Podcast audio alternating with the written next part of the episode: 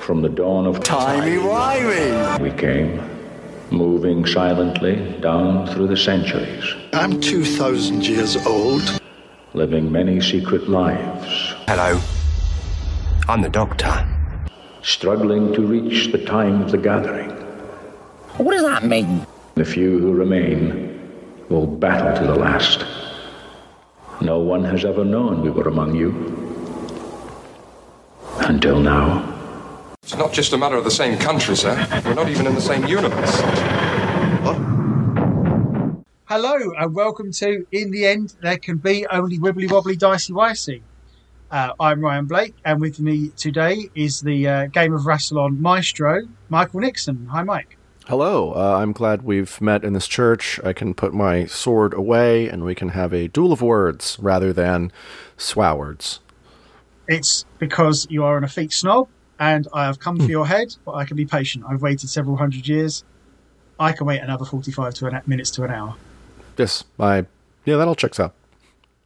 So, if you haven't picked up from our very clever subtext, we are today talking about, in this Another Universe segment, how to convert and use Highlander style immortals in your Doctor Who role playing game. Um, so, uh, Michael, do you want to take us through the basic concept of Highlander? Now, before we start, we are concentrating mostly on Highlander the movie not Highlander the TV series. Well, no, we'll explain the differences between the two, and some of the TV series will probably seep in. But for those of you who know what Highlander is, you will appreciate there are subtle differences and nuances. So today we're concentrating mostly on the movies, but what we're doing will allow you to very easily use TV stuff as well. Yes, the, the curse of the Highlander franchise is that the first movie is a complete story that finishes everything and just wraps it all up in a neat little bow. And then there are like seven other movies and a TV series or three, uh, and an anime. Yeah, it, it doesn't. It's one of those franchises where it's like, but, but you did it. It's, you solved it, guys. Yeah, you cracked it. Um, but Yeah. you know, it's good for them. they had to make more. Uh, But let's not forget there is also a series of novels, a CCG, two cartoon series, and two mm, Big Finish adaptations that we will speak of no more. Yes, we will speak. Yeah, that's the. I think the the, the thing that we've done that um, I think will be very useful to anybody who wants to to just introduce a little dash of Highlander into their game is that we have focused on the '86 film, which gives you everything you need. It gives you a, a cast of great immortals to play with. Um, it gives you all the rules, the prize, um, some really weird stuff with running around with with like elk. If you want to do that, you can just have a lot of fun with with the one movie, and then if you want to. I don't know if you want to go to Planet Zeist. That's up to you. We're, we will leave that to you. Yeah, exactly. And and and I know what you guys are out there. You're all saying Highlander and Doctor Who have got one thing in common. They had one perfect moment. Uh, you know, Highlander had the movie. Didn't need to go any further. Doctor Who had an un- unearthly child. Didn't need to go any further. And just kept going. What psychopath thinks that? Oh, anyway, St- statistically, someone must think that. There must be that's someone. yeah. You know what? that. So- That's really so- fair. And that is our demographic: the borderline sociopath who likes Doctor Who role playing and Highlander. Yeah, sword sword people. We really are. Yeah, especially for this episode, the demographic is somebody who has a sword on their wall. Yes, um, or under your bed. You know. All right. Anyway, into the immortals. Um, Yes. So take us through it, Michael. What explain to us the concept of immortals? Because obviously the word immortal has a meaning and a connotation. Someone who cannot die, but there's more to it than that. Yes, I think a lot of people incorrectly think that the the characters who are fighting in the film are all Highlanders, but there's just there's just the one Highlander, sometimes three. Um, uh, the various MacLeods. Uh, uh, but anyway, immortals are exactly that some kind of mysterious offshoot of humanity that, upon like a premature, violent death, find their, uh, find their immortality activated. From this point on, they stop aging and can survive and heal from any wound except a beheading. Uh, that particular sort of wound, like the, the immortals will meet in combat, one will lose their head. Uh, and and with it their power. It's it's kind of a whole thing. If your head comes away from your neck, it's over. once uh, oh also as as ryan has has noted here uh, limb removal is permanent that's important especially in the tv show uh, anyway Uh, once an immortal beheads another one, uh, something called a quickening happens. Uh, this means that all the life energy and experience and knowledge of the deceased immortal flows into the victor immortal, usually through a, a pretty cool light show involving lightning and some strobe lights. Uh, if you're in a Wind garage, machine, all the cars will explode. A wind machine. Oh, absolutely a wind machine. Uh, if it's a particularly big quickening, there will be a slightly obvious wire rig, but don't worry about that. Um, you can just cover that up with cartoons later. Yes. Oh, and sometimes the dead body will levitate as well, just occasionally. Yeah, that's pretty cool. That does happen. That is pretty cool. yeah. Aye, Connor, I know. It's called the quickening. A strength or knowledge a life essence flows into the victor, feeds him and makes him stronger. Yes? It's what drives the other immortals to kill us. Immortals also have to follow certain rules. You don't just sort of wander around living forever willy nilly. Uh, there are these now. It's never made clear. So this is something you can do in your games, however you want to do it. It's never made clear whether these rules are bound in some magical law that cannot be broken, or whether they're just conventions and everyone just has agreed to follow them. But the rules are quite simple. You can only fight one on one, and that's the rule. Okay, nothing has ever deviated from that. You can only fight one on one with bladed weapons. Yeah, it looks coolest. I think they all agreed that the side scroller fighting method um, is an ancient and perfected method for fighting. It, it's just it's the best way to do it. It is absolutely, and and let's be honest. You know, if you're wearing a trench coat, as is the rule in other rule in Highlander, unofficial, but I feel it should be a rule. You look much better when you're swinging a sword than when you're like shooting a gun or something silly like that. Absolutely. But but also just so it's clear, it's predominantly swords. It's 99.9% swords. You can use sword adjacent weapons, bladed weapons. yeah, there's been an um, axe. There was a tomahawk that one time in the TV show. A spear once or twice. Ooh, Um, yeah, creative. So, uh, yeah, they're mostly massively impractical if they're not swords, but you can use them. Anyway, Even harder to hide in a jacket, but they pull it off. They, They just pull it keep, off. They keep pulling it off. I do have some theories about that, which we'll come on to. Um, it's resourceful pockets. They just all have resourceful pockets. very resourceful pockets. Yeah. Um, so, bladed weapons, only one on one, and they may not, under any circumstances, fight on holy ground. And it's very, very important to realize this that's the holy ground of any culture or religion or spiritual belief. So, it's not just churches, temples, mosques, blah, blah, blah, blah, synagogues, whatever, whatever you, um, ashrams. Um, so, anything that is considered holy ground by anyone it's absolutely forbidden to fight on those in those areas. The reason for this is never 100% made clear, but it's very heavily implied that something terrible happens if you do that. In the film, Ramirez, who is the the Obi Wan Kenobi figure who teaches the rules, Obi basically Wan says Connery. Yes. Obi Wan Connery, yeah, says, "No, none of us will break that rule," and that's all that's said about it. Even the most evil immortal in the film, the Kurgan, doesn't break that rule. Okay, so so when Qui Gon Ramirez says we don't fight on holy ground, that's how it works. Okay, so that's a, that's a rule that no one has broken. You are safe only on holy ground. None of us will violate that law. It's tradition. and we're not going to get into in case there's any real highlander aficionados watching we're not going to get into alternate cuts of the films where various things happen we're going by the canon released film okay? Yeah, I think the most popular example the TV show used was like Pompeii was the result Yes. of some immortals fighting on holy ground. So just just chuck that reference in and call it a day. exactly And If you was- want, if you was- want to get into midichlorians, that's your problem. yeah d- deal with it yourself yeah because we're not here to handhold you through your problems And what does the winner get?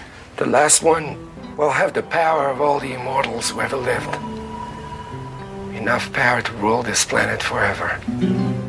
That's I mean Um, there I feel like there are a lot of Doctor Who things where you just go, it's just cuz. It's just cuz. So, you know, 'cause. same deal. yeah exactly It's a kind of Um, magic. Y- You see, there you go a kind of wizard did it I was making a Queen reference, but yeah, your thing too. no i know i know but i was extending beyond that a kind of magic is from Oh, you were making a warrior princess reference. Respect. i'm trying really hard here No, I was complimenting you. Yeah, okay. Um, but yes, so Hand reaches for sword. No, what? Go on. um, it's just yeah, get lost, priest. I'm uh, I'm just going to deconsecrate this place because I can't wait any longer. Um, as my tattoo says, uh, pop culture references aside, a kind of magic is a very good way of explaining why you should follow the conventions of Highlander, and I suppose to Doc- Doctor Who, because yeah, it is a kind of magic, and that's how it works.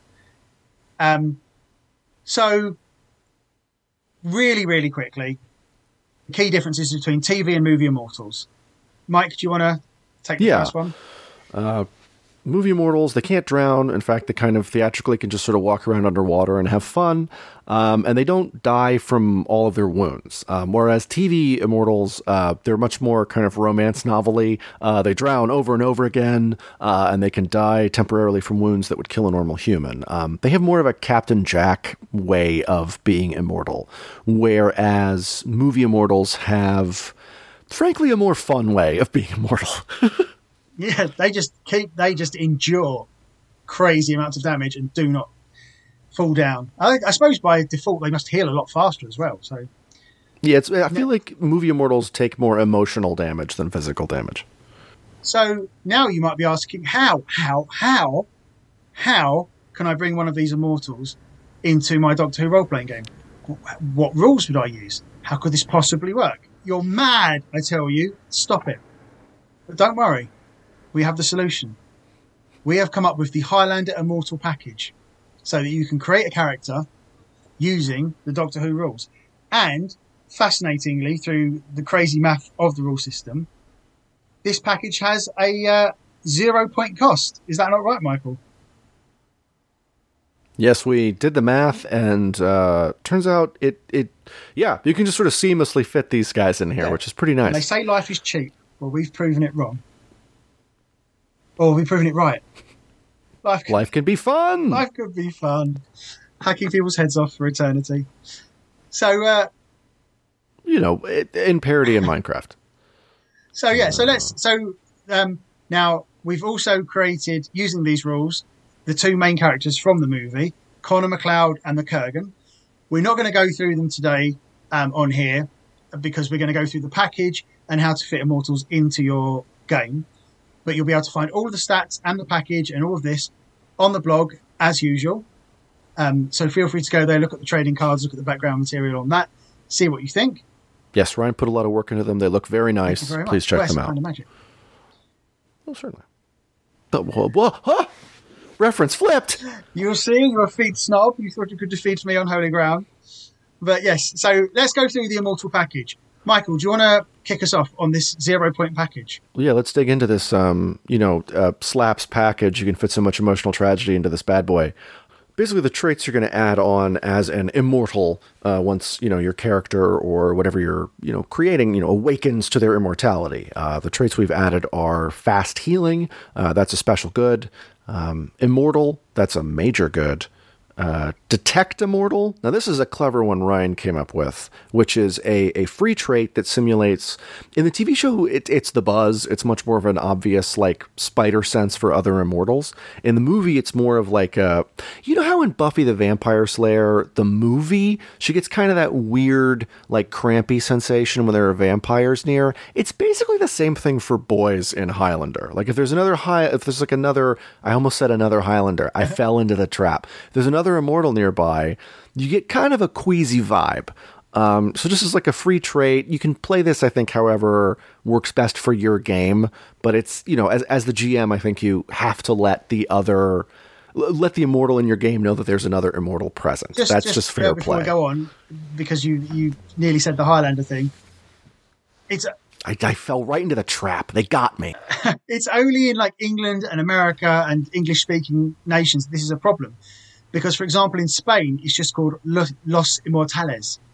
Everywhere else in the world, yeah, it's lovely, isn't it? Oh, that's a great title. and, and everywhere else in the world, it's just called the Immortals or some variant on that. So they would never have this problem. It's just an unfortunate thing of the English language that we nearly say the whole. It's like saying, "Oh yeah, he's a Dracula" instead of a vampire. We don't mean to. it's the Frankenstein, but yeah, yeah. Yeah.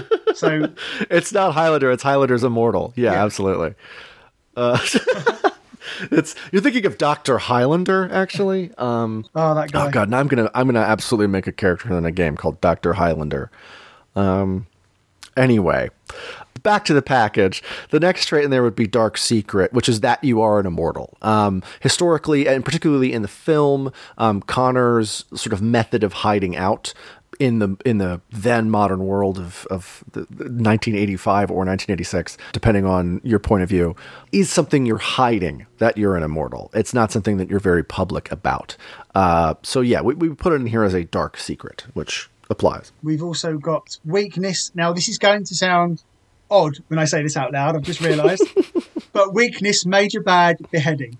Now I realise technically everything that has a head has that major weakness, but this is their main major weakness. It's the only way you can kill them. And also, I always took it now, this is purely head canon really, but I always took it that. Haha, head. Sorry. I didn't realize that. Yeah, I didn't realize how clever I was. Um, but yeah, I, I always took it to mean that uh, in some way, immortal necks were slightly more prone to being able to be cut through because it takes a lot of force to cut a head off. And I know it's a fantasy film, but I always made it like, in terms of the rules, when you're slicing an immortal's neck, it's somehow slightly easy to slice through, maybe.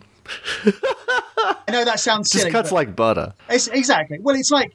Yeah, that is a good point. I feel like technically it's weakness, major, bad, neck. Neck, really, isn't it? Yeah, yeah. It's really, they're. It's just neck. Yeah. Yeah.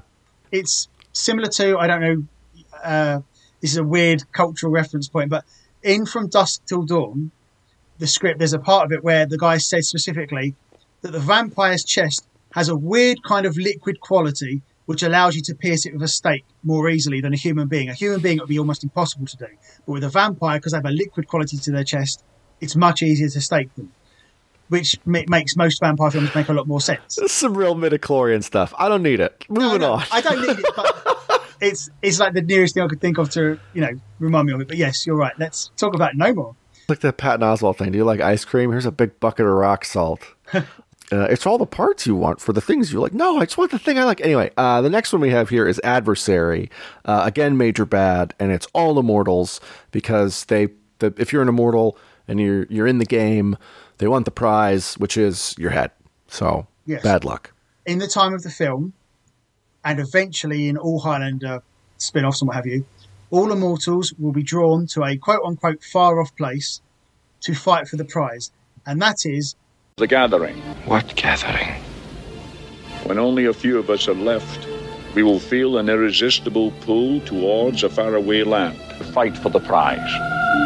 The last immortals will battle, and the last immortal, in the end, there can be only one immortal. They're all driven to kill each other, whether they are good, bad, indifferent, they're all driven to that goal eventually. There can be only one. Remember that rule. One what? One of you? Only one immortal left in the end? Is that it? But by this point in the pod, you'll have already heard uh, the bit that Sean Connery recorded for the first movie in his bathroom. Um, so this will all make much more sense to you. Yeah, so that's called, that's called the Gathering, and the prize is all the power of all the immortals who ever lived. Yeah, you could still be a character that is is trying to avoid the fight, but the fight comes to them. That's exactly, totally exactly. viable. There can be only one. The next trait we added here was Code of Conduct, which is a, a major special um, because there's so much sort of particular stuff. This covers Holy Ground. This covers Blades only. Um, yeah, it, it, covers sort of the the rules of the game, um, uh, uh, effectively. Uh, and then from there we added Experienced, uh, Special Good, uh, this is this sort of allows the quickening um, mechanic to take over. Ryan, you may you might want to explain the particulars of this because you may have this down better than me. Okay, so every immortal comes with a, level of experience. I'm going to go out on a limb and assume that everyone listening to this knows the rules well enough to know what the experience trait does. And so, when you behead another immortal, the quickening in terms of rules mechanics means that you take your characters, your opponents, um, experienced trait effectively. You take their XP levels and you can spend them as you wish on reskilling your character. So you enhance your character by taking their experience trait, the value of it, and redispersing it amongst your amongst your character. So if a character has, for example, the experience trait twice or three times, which is possible with an immortal, you can disperse that and you get more. So therefore, the more powerful a character you behead, the more experience traits you take from them and can redistribute to improve your character. Um, we kept this rule kind of loose because there's no real evidence, despite what they say, there's no real evidence that, let's say, you behead an immortal who is the greatest carpenter in the world. If you behead them and take their quickening, it's never been shown in any of the formats that you will automatically become the greatest carpenter in the world. But you will generally become a better fighter and harder to kill. So we've taken it that you can take the trait and redistribute these uh, points as you wish to improve on the things you want to improve. Yeah, in fact, there's more evidence in the in the other media of taking on sort of negative traits from other immortals, which might also let you do some interesting stuff with point buying if you want to. So it's it's per game, per GM, however you want to play, that sort of stuff. Yeah, because we we we don't want to be unpacking every single nuance and plot element of the TV Oh, show and the movies because we'd be here forever. And we're Dark quickenings is like three hours, and nobody wants that. Exactly, and of course, let's not forget light quickenings, which have also Oh been. god, that's another three hours. Nobody wants that either. Let's get out of. I'm, you know, I'm just gonna go. Yeah, well, if you step up, if you step off. Oh no, I gotta stay in the church. Ah, crap. All right, okay. So careful. anyway, uh, We're dicing with death here. That's true. Um, I think the another thing we added in the package is a, a story point minimum of three. Uh, that's sort of a general immortal rule. Um, uh, uh, Yeah. From there, yeah. How, how did we? What was the what was the basis of that? I apologize. It was basically when we put the package together, there were so many elements of the package, so many traits that took away from your story point base that you would you'd be you'd be on minus, which of course is impossible. Mm. And we figured there's enough actions in the film and in the TV series, to be honest, but in the film mainly, where Connor has clearly spent a story point, mechanically speaking, in translation. And we figured, okay, if somehow you get to the position where you've got more story, than three story points, great. But the minimum you can have ever is three, just because you need a baseline amount. One seems kind of pointless in the, terms of role playing in the Doc 2 game. So he said three is your base. Nothing can take it lower than three because you live forever, you gain skills, etc.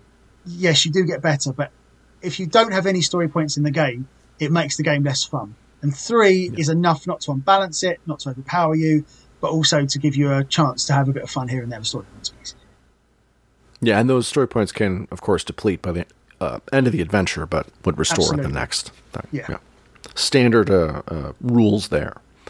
Um, so the, the, the speaking of rules, uh, the the basics of an immortal fight that uh, uh, we came up with was, you know, if you're in combat with another immortal, the goal is to reduce the rival immortal's strength and resolve, or oh, strength or resolve, uh, to zero, and then make one last attack roll to take their head, uh, and with it, their experience levels and quickening. Again, these. Um, these rules may vary for your game or how you want to figure it out with your game master, but we figured it was a good guide on sort of how to mechanically run one of these fights. Yeah, because because each fight in Highlander has a different flavour to it. Because we do see on occasion a person is beaten and then beheaded, not because they've been wounded to death physically, but it's sort of heavily suggested their spirit has been broken in the fight. You know, and, and the weight of hmm. immortality and living forever has got them, and they're on their knees or hands and knees, and they basically look up and say, "Finish it, I'm done." You know, when they could physically, hypothetically run away. So there's a psychological element to these fights as well, which fits in well with Doctor Who because it gives you the chance, I feel, to use the you know in terms of the initiative talking to try and beat your enemy as Mm. well. You know, you can persuade someone, you can break them by saying things to them, and etc. etc. So yeah, and that all rounds off really neatly into um, a zero point package. Now, the story point minimum rule, uh, the story point base of three, that's our one. Technically, it's a fudge, technically, but But it's just fair play. If you have a character with zero story points, you're just going to like run into walls and stuff. It's not. It's not fun. exactly. And again, you're probably going to need a story point for resourceful pockets to get a sword in a jacket. It's it's tricky. Exactly, because we we didn't make resourceful pockets an inherent part of the package because there are some immortals who don't use it. There, again, we're kind of lapsing into TV, but there are some immortals who hide their sword in a walking stick cane. The, Kur- the, the Kurgan carries his around. I would actually say there's a perfect movie example of the Kurgan who uses resourceful briefcase. I was about to uh, say- which is I was gonna say- very different. I was going to say resourceful duffel bag, but it was a briefcase, wasn't it? I thought, yeah, I think isn't it like some kind of suitcase with the parts in it? Maybe Yeah, I'm mixing it up with Versus. Uh, there's a Japanese film called Versus. Oh, that, I love that Versus. references the sword. It's a it does it. They do a great pastiche of the sword. Yes, yes. Uh, 99 years in the future, flash forwards at the end. I love it. Oh, Um, so cool! Yeah, with just a laser pointer on the sword. Yeah, so it's we anyway. Yeah. We'll, we'll convert those another day. Um, so we have now, it's Highlander. Uh, yeah, good point. Okay. it's this it's this show. We're It's doing show. it right We're now. Basically doing it. so if you want to add a laser pointer to your sword, that is fine. So Oh, now, oh, I encourage it. should, I mean, you know, you can add fluffy dice to your sword. I mean, you can you can decorate your sword however you like. Can't The emphasize that. DLC that's up to yeah that's up to your game again. The micro downloads for for all that stuff. So- Transactions, I mean. Um, but but rem- remember, if you're using the Electronic Arts rules, you've got to wait 40 hours before that decal takes effect. So, um, I don't know why I picked this moment to burn Electronic Arts there during a, a Highlander Doctor Who role playing podcast, but there you go. I, I contain multitudes. So, we're now going to talk about how to sort of cross the streams and merge Highlander into your Doctor Who universe proper. Michael, do you want to kick us off? Yeah, happy to. Um, as as as we mentioned earlier, um, we we broke out the sort of specifics for Connor and and the Kurgan, but we'll spare you and just sort of dig into ways of integrating the the fun of Highlander into your game. Uh, and so my my pitch for the first scenario would be. Uh, literally play Highlander the movie. I know that sounds kind of crazy, but I, I just think there's something really fun about dropping your characters into 1986 or 1985, if you're feeling fancy, uh, New York City, um, and having them run into this scenario of the immortals are gathering, um, the fight is happening for the prize. Maybe they bump into Connor MacLeod. Maybe they bump into Kastagir, and you can build Kastagir. You know, have fun with it. Or they maybe they they bump into a, a, a new character that your uh, TARDIS team or whatever sort of group you're playing can take on to further adventures, however you want to do that. Um, so I, I just think there's a lot of room in literally the pitch of the movie. Um, and as a GM, all you would really need to do is watch a very good movie uh, and take notes. Um, so yeah, I think there's just a lot of a, a lot of fun in the scenario. And then my way of Doctor Whoing it up is, I think, you know, if you want to go full 1986 on it, make it part, make it like a secret part of the trial of the Time Lord, and it ends up being the like you know at the basement of Silvercup Studios, it's the Valeyard with some crazy machine who's going to collect the runoff from the final quickening in order to you know revivify his own life energy. So you can throw a little bit of Doctor Who flavor into a classic uh, you know, the Highlander movie is just like a great, very game gamifiable scenario to jump into, and you know, I think Doctor Who is particularly fun when you take your TARDIS team or whatever it is, and you smash them into another show or another genre or another world, and just kind of let those things clash. Um, so yeah, that's my, it's kind of my whole, just just 80s it up, have fun in, in 1986. Yeah, exactly. Uh, don't forget to do a lot of drugs and vote for Ronald Reagan as your. Oh, I don't do any of that. Um, but if there's somebody handing out uh, sunglasses that reveal things in signs, don't take them. It'll drive you crazy. It's it's oh man, destroys your life. I actually, I actually, I was thinking about your your Valeyard trial of a Time Lord um, scenario, and I actually thought, just as a tweak, I know it doesn't fit the era, but what if you took out the Valeyard and put in the sausage fingers master, who's on the verge of death, and he's trying to steal the prize Oh yeah, that's great to, too. to regenerate him. Ex- but- that's terrific. Yeah, that's another great Doctor Who way of doing it. Or you could, um, you know, yeah, the sausage fingers with the velvet voice. Absolutely. Yeah, exactly. I, have completely forgotten the name of the actor. Geoffrey He- Beevers. He's Geoffrey. Beevers. That's it. Because and there Peter Pratt that one time. But, That was it, know. Peter Pratt. That's the one. Yeah, most of my scenarios are pretty bleak, so um, bear with me. Uh-oh. Yourselves in. So I thought, as a potential origin for the Highlander style Immortals. Now, also just as a footnote, you you should know this probably, I would imagine, but There is no explanation for why the Immortals exist in the canon of the Highlander, the movie, TV series, novels, or anything like that. We don't know why they exist. so these are all ones to fit them into the Doctor Who canon. If you say, I mean, there is in Highlander too, but we don't talk No, about it. It never about it. happened. no. Although I am going to mention Highlander two one more time during this episode. So, I, so I know. Oh no, it's a great Doctor Who scenario. That's the funny thing about Highlander 2 is it's an ideal Doctor Who story. Yeah. Sorry, go on, go on. You know what? You know what? I'm just going to drop this one in now. Get out of the way. What if? Okay, in Highlander two. Okay, I have to explain a little bit of the premise. They basically take a big Steve Cleveland steamer on the Highlander mythos and say all of the immortals are alien exiles who've been sent to Earth as a punishment, and the winner of the prize gets to go home and be a regular mortal again. And I'm not going to pa- unpack the other two cuts of that that change that. All I'm going to say is this: bottom line, what if Zeist was the ancient Gallifreyan word for Shada? Ooh. Oh, that's got a lot of spice to it. I like that. Yeah, and so That's fun. and so that's why the immortals are there. They're trying to get home, but they're killing people in doing so, and blah blah blah. And that's where your TARDIS team comes in. That's my one line. I couldn't bear to write anymore. I just put Highlander two. Zeist is an old word for Shada. Question mark brackets. I need a shower now. Close brackets. That's what it says on my notes.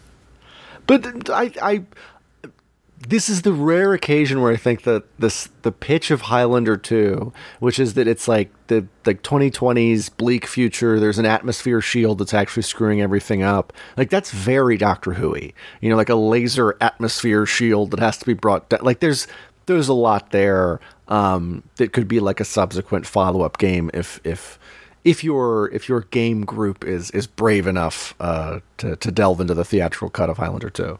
I just don't like saying the Z word. That's all. Oh, you just you know you got to add a little Zeist to your life. Oh, A little Zeist a lemon. Um, it is a real lemon. Anyway, uh, okay, so that's yeah, that's a good one. Uh, I think uh, the other pa- the other pitch I would have is do the Highlanders with Highlanders. Um, so basically, you know, have your characters go back and, and bump into Jamie McCrimmon back in the Highlander times or after uh, McCrimmon was restored to you know his existence by the Time Lords or however you want to do it, um, and have MacLeod and Ramirez and the Kurgan pop in. Like just do immortal adventures in the Highlands of Scotland. Do the Highlanders with Highlanders. It's it's fun. yeah, exactly. You've got historical, you've got fancy elements. It's a, it's a really nice one. That's so neat. I, I, I really love that one. Um, this is not so much as a setting, but just as a, a kind of a trope that you can drop in now. With Immortals and the Doctor universe, assuming you're playing with a time traveling Time Lord or whoever, the River Song effect is absolutely there. You can meet each other out of sequence. And the great thing is, you can potentially flip flop it. You can have your, let's say you're doing it with the Doctor, you can have one Doctor meet, let's say Connor MacLeod in one year, and then the Time Lord meets him out of sequence, and so one knows has the advantage over the other with knowledge of the future, and then you flip flop it back. So that can be potentially just quite a fun, silly little thing that I just wanted to mention that you can do. You can have the River Song effect, but flip flop it back and forth because one person is going, you know, as the chronometer flies from A to Z in time, and your Time Lord is flip flopping all over the place, so they can meet out of sequence, etc. I just wanted to mention that because I thought that might be something quite fun. Yeah, that actually that makes me think if you could do something very silly where an immortal misunderstands what regeneration is and thinks the doctor is some kind of special immortal and just wants to kill your doctor to be able to change their face. Like you could do something very dumb and like comical with you know, just like a slapdash misunderstanding of you know, two sets, two rule sets smashing into each other, and the misunderstandings therein it could be quite funny I uh, to play as well. good. Yeah, yeah, yeah. Let's have like Slan be like, "I want a prettier face, so I'm going to kill the doctor," and you're like, "What's it? Come on, man, that's not how any of this works. You, you're not getting any of this." Yeah. Oh, S- Slan, we should mention, is the greatest evil immortal from the TV series. He's just for the pilot of the TV show. He's he's quite fun. Um, he hides a little like sh- like gunpowder spear thing in his sword. It's very silly. He's wonderful. He's lovely. But um, he puts on a mask to protect his face and turn into a stunt actor. It's it's pretty good. it's, yeah, it's, it's you, what makes you wonder why they didn't use that every single time they had an actor who couldn't sword fight. But um, the, the problem is they did the trick. They were like, ah, they can't all have masks. Crap, we become like the mask show. we did it in the first episode as well. Yeah, But and Um, Andy, the guy with the the like blasted a thing out of his sword. Like they really burned the cool tricks. So it's like, really all right, did. now we need a spear guy. Great. Yeah, exactly, exactly. But anyway, that's that, that's for our forthcoming Highlander show where we dissect that and tear it to pieces. But um, uh, okay, Lovingly, lovingly. lovingly. Oh god, like, absolutely lovingly. But but it it will it, it would be torn to shreds. You've, It is a syndicated show from the '90s. It's it's yeah. is, yeah, I was going to say, apart from I think the Avengers, every podcast we've done together, we've lovingly torn things to shreds. So Oh, even the Avengers, the, the the delicious absurdity of that show is part of the fun. Hey, Steed Stud. It, oh my god, yeah, we did we did have a lot of fun with the worst named headquarters in television. That's true. Right now, um, you had a really interesting theory that tied into, if you remember, the Peter Capaldi episode with me. Oh no, did I?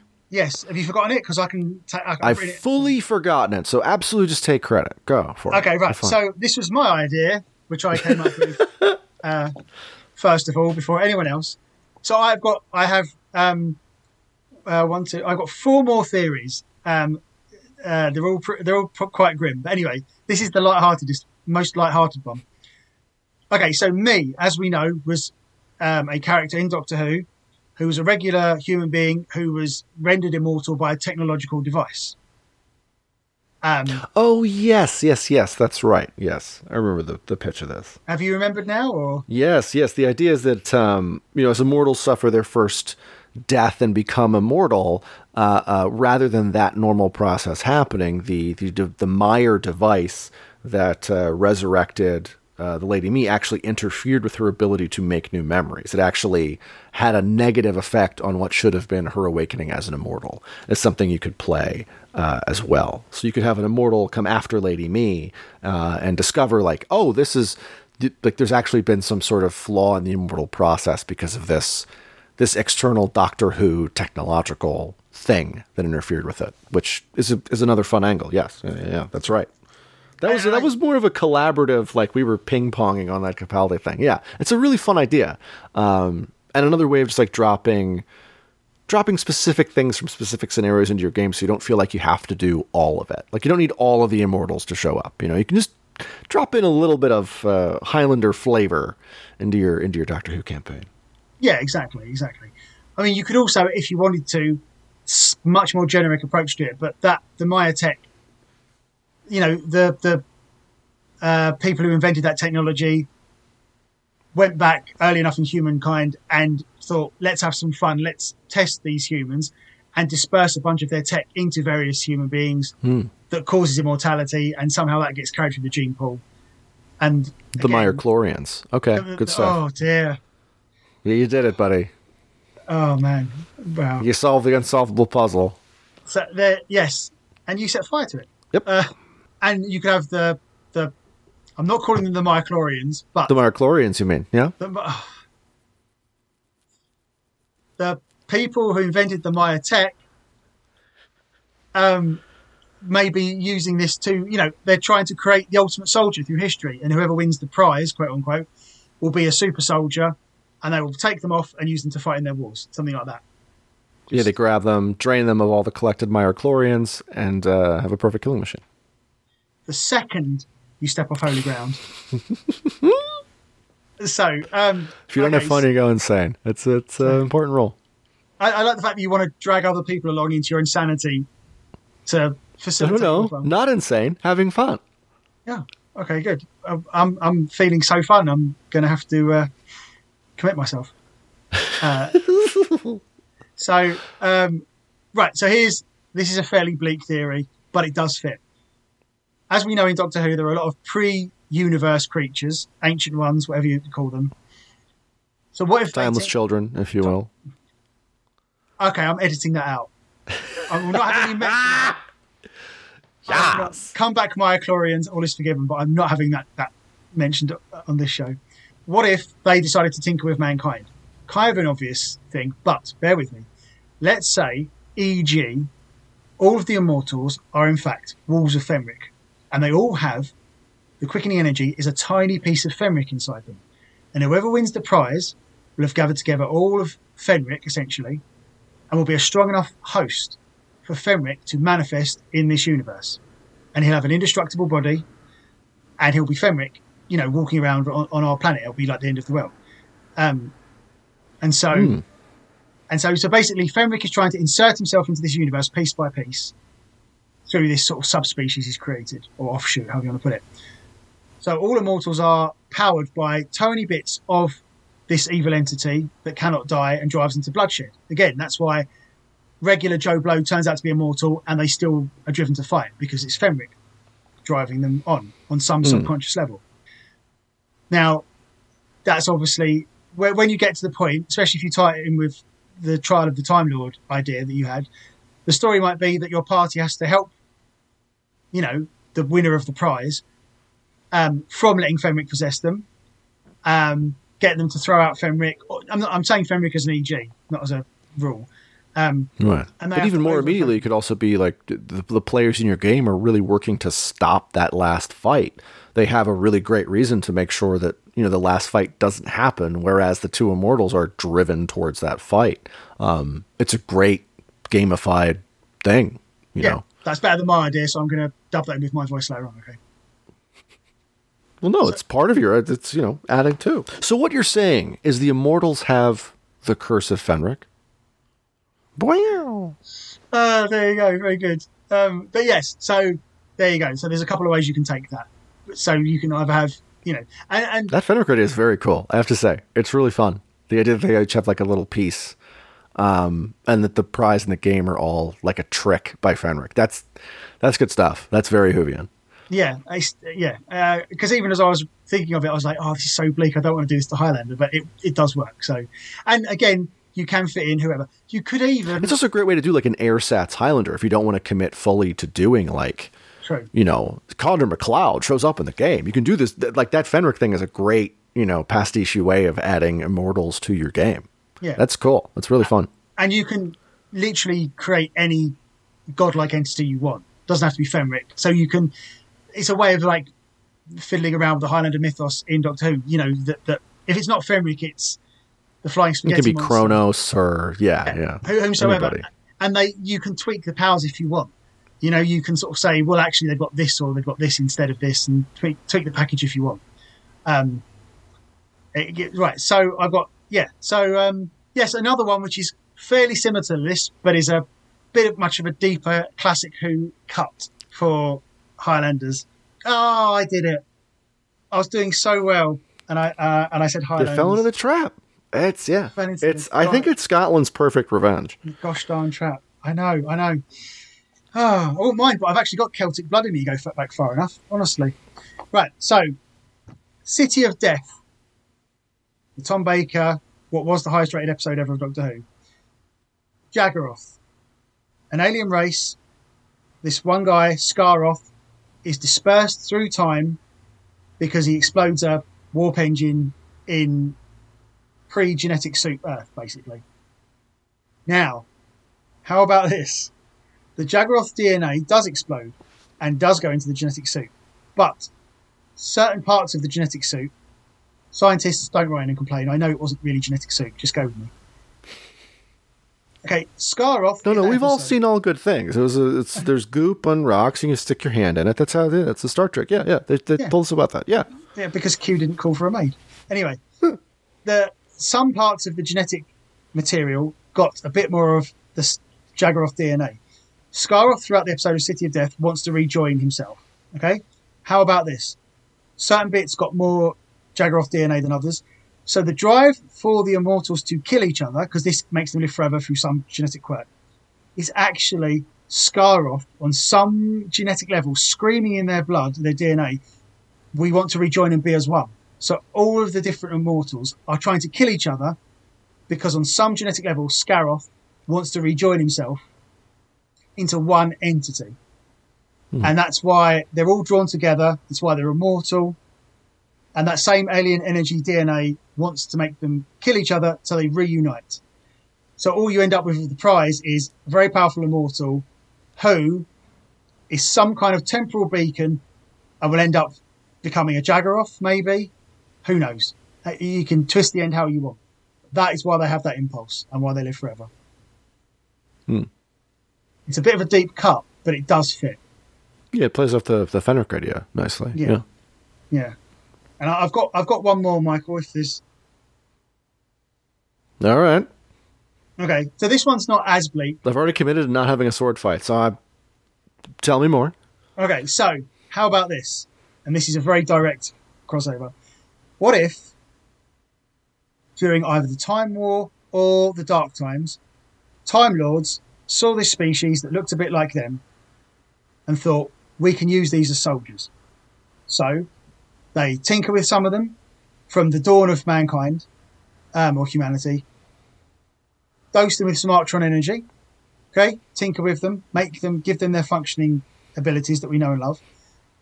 Now, their the Artron energy, for some reason, means that their memories are almost bigger on the inside, so they can remember their whole lives, even if they're thousands of years old. So they've got much better memory capacity than humans. That's just a bit of flavour. But also, because they've tinkered with them, they can bend time and space. And that's why they can hide their swords on their person, no matter what. Because they've got a tiny, tiny bit of a TARDIS like quality to them. And the reason they don't die, in terms of the mechanics, isn't because they've got a healing factor. It's because they've got really, really limited regeneration abilities. Okay? That's why it's like lightning. It's a little bit like regeneration when the Time Lord regenerates. And it's the, their body is regenerating as best as it can because obviously Time Lords weren't going to create another Time Lord race. No, Mike, were you going to say something there? I thought you were going to say something. I I, I have very terrible news for you. Uh, but what you've done here is you've you've given a really great story for a bunch of Tecteun's prototypes for her experimentations with the timeless child. You've actually like written a really perfect like prologue story for something I know you don't like, but you you, you have done it. You've literally built like the ideal 0.5 Time Lord story for like you could have the Master and the Doctor like zip through their Matrix journey to talk about like the creation of the Immortals, like you exactly just described. It's so yeah. If there are people out there who like are less resistant to the Timeless Child than uh, than than than uh, the host of this pod, uh, he's given you a perfect. You can't see my face right now. to add uh, timeless children to your game. You can't see my face right now either, but I literally just did the uh, two hands clasped uh, cheer on both sides of my body. I mean, I've just been steaming over here while you were describing that. Like, so, like Tecteun with the Timeless Child. Excellent, excellent work. My, just beautiful, really beautiful. I, ge- I'm gonna have to light a cigarette. That was so good. I, I genuinely just did not know. Uh, Now you said that. Yeah. This podcast isn't going out. I'm not airing this one. Zing! But yes, okay, there are some Extreme similarities. Some deep, some Passing. deep, extremely beneficial to Very other vague. game masters if they want to incorporate that uh, that new addition to canon to their game. I think that's really open minded of you, Ryan. I gotta say. mostly this theory should be overlooked. Um, no, no, I think it's I think it's your best work. I think it's really fantastic. Right. Okay. Um, I was not expecting to win the verbal duel in the church. I really thought I'd lost, but I can I- see your head rolling off of your body, and I just I- I- spoke. I, just spoke it into being. every single time. the quickening empowers me. oh my god! Every single time an immortal is on their hands and knees, and they're not wounded, and they just give up and say, "Finish it, take my head." That's the funny thing is the, the the one example of that not being true is is the movie we were like ostensibly focusing on because the Kurgan doesn't do that. The Kurgan does one last awesome charge Yeah. and then Yeah. still eats it. Um, Yeah. But there's you know there's also that Yeah. Well, I, I feel Fasil at the start of the film could have got up and run away if he really wanted to. But anyway. Anyway, yeah, but he's not he's not a lead. Fazir knows it. Poor Bob Anderson. He's like ah I'm an excellent swordsman, but I am here to train all these other people and die. Oh dear. Anyway, j- just just to finish off this half-baked nonsense garbage theory that I've. Your best work, your your magnum opus. Please I- continue. The, the, uh, the reason why, just to really tie it into Doctor Who, the reason why all immortal. Oh, we didn't say this before. It's not hugely relevant, but it's a it's it's a an, uh, an interesting detail. All immortals are sterile. They cannot have children. So I tied this in with Doctor Who and the Pythia. If you know the novels and know Doctor Who well enough, the Pythia cursed Time Lords to be sterile, and that's why immortals are sterile because the Time Lords couldn't create something that was fertile. So Oh no, we're doing looms now. I Ugh, ju- worse. you know what? I will take a loom over that thing you mentioned. anyway, so yes, um, and so the quickening is Artron energy being displaced from one immortal to another, activated through violence because they were born and bred to be soldiers, or, or this Time Lord science bred them to be soldiers. I- you know, in the same way that um, hypothetically, the Sisterhood of Karn created regeneration juice for the Eighth Doctor to turn them into the War Doctor. That kind of a thing, you know. So you can bring the Sisterhood of Karn into it as well if you want. Hmm. Oh my god, I'm so depressed now. The I was- Sisterhood of Zeist. I was. This is this is this is the Zeist I- I've chosen to die on. Clearly. Um, yes. So I was um, really not expecting that to happen. That was pretty great stuff. I feel like I had a good chance of winning, and then I just, for some reason, went whoops. And Yeah, you handed me your sword. You were like, "Here, isn't this a really beautiful sword?" I'm like, "Oh, excellent! Thank you for these two swords I'm now holding." Um, have you ever heard of uh, the, this human invention called the scissors? Uh, anyway, um, it's like I polished and sharpened my sword, did a bit of white guy karate, and Yeah. then just and said, and then, like, look, if I lie down here with my head just over this bench, you know, just to relax for a bit, you won't, you won't look after my sword for me. I know you won't do it. You won't betray me. oh, absolutely no, it's it's a beautiful sword. Wow. Everybody out. Okay, so um, uh, Mike, is there anything you'd like to plug before the last? Uh, I think I'd like to first plug my incredible, glorious victory. Um, that ruled. Thank you, everyone. I'm glad you were all witnesses to it. Um, no, uh, you can find me on the socials media at Michael Nixon. Um, I'm on Twitter and Instagram and I don't know other stuff. Actually, on Facebook, I'm something else, but who cares? Don't find me on Facebook. Go away. Uh, no, not really. Um, uh, you can also find the game of Rassilon, a very fun. Actual play Doctor Who RPG podcast series uh, at Rassilon Pod on the various socials media. Uh, please find us on your favorite podcast carrier. And if you are interested in going behind the screen with some bonus material and extra adventures, you can find us at patreon.com slash Rassilon Pod.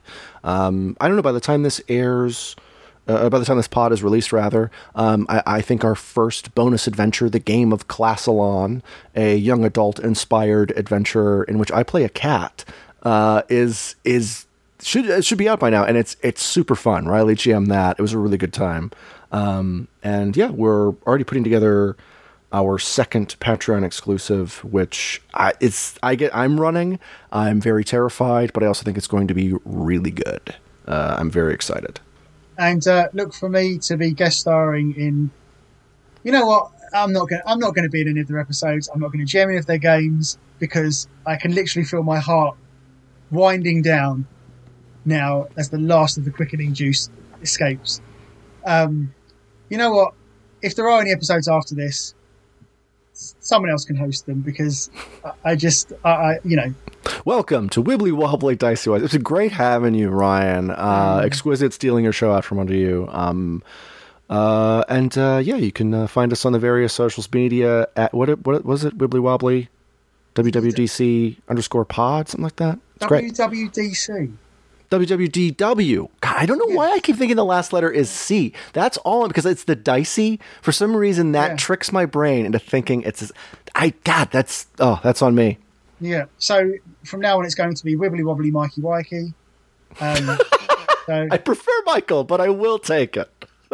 well, Michaely White, wibbly wobbly, Michaely Wikely. Then. It's just as easy to type into a search engine. Yes. Uh, but anyway, yes. Well, we hope you all enjoyed the show.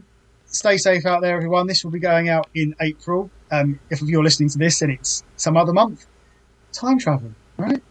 yeah, it um, happens. Goodbye. Just once you're resurrected by however that happened in Highlander 2. But we'll figure it out. Zeist! Finish it, Highlander.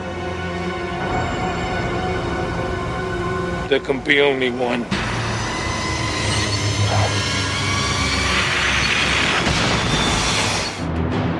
Thank you for listening to Wibbly Wobbly Dicey Wicey.